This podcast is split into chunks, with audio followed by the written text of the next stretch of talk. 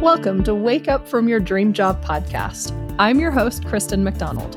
I took a thirteen-year tangent in my career, thinking that if I followed others' expectations of me and my job, I would be happy.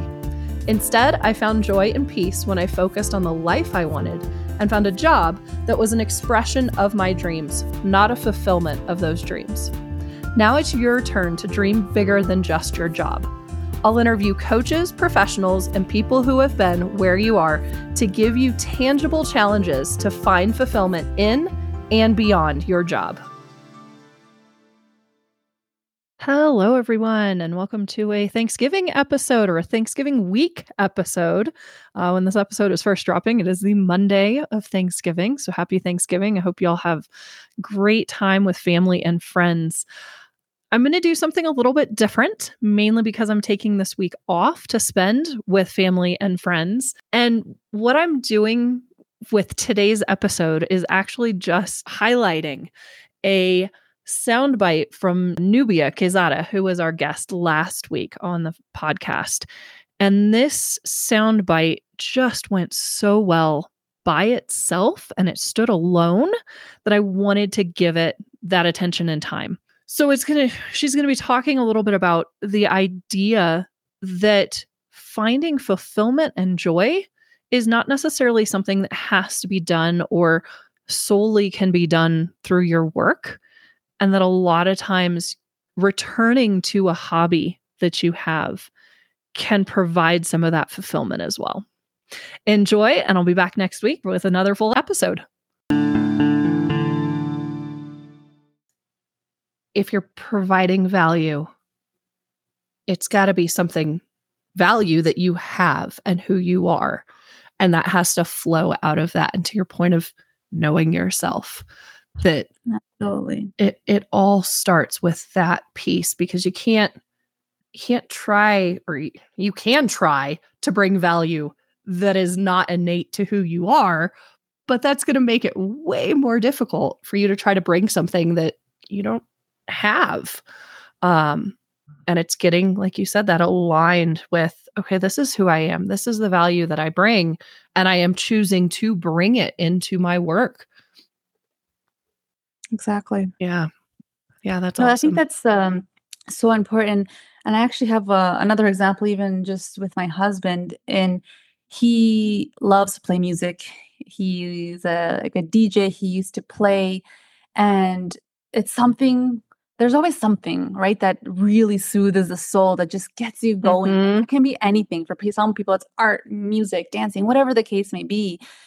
And I think we forget that even if we're in a place where, you know, we're not making, say, money from it, it doesn't mean that you cannot pursue it. If it's something that really soothes, soothes your soul and just lifts you and brings you up.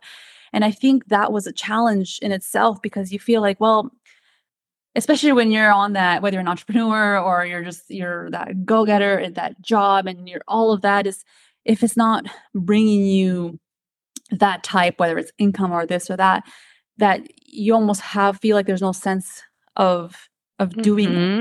And you kind of yep. remove yourself from that.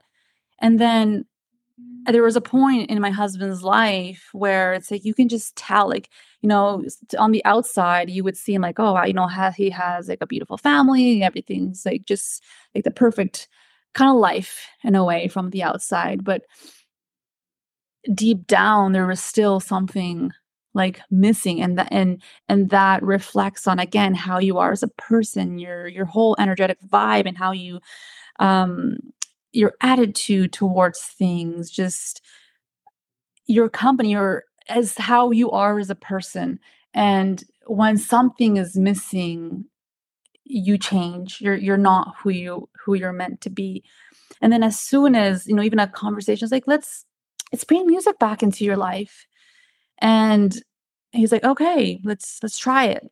And then it was just such a change with everything, like literally everything, and how he started his day, how he was with mm-hmm. our children, how he was with me, how he was with family. It's just when something is literally, literally feeding the soul, it It's oh.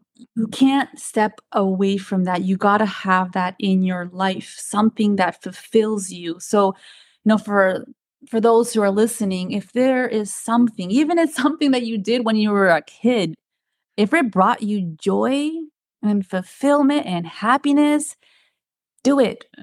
Do it. Even if it's yeah. you know, spending a couple of days out on the on the road doing remote control cars, whatever whatever it is.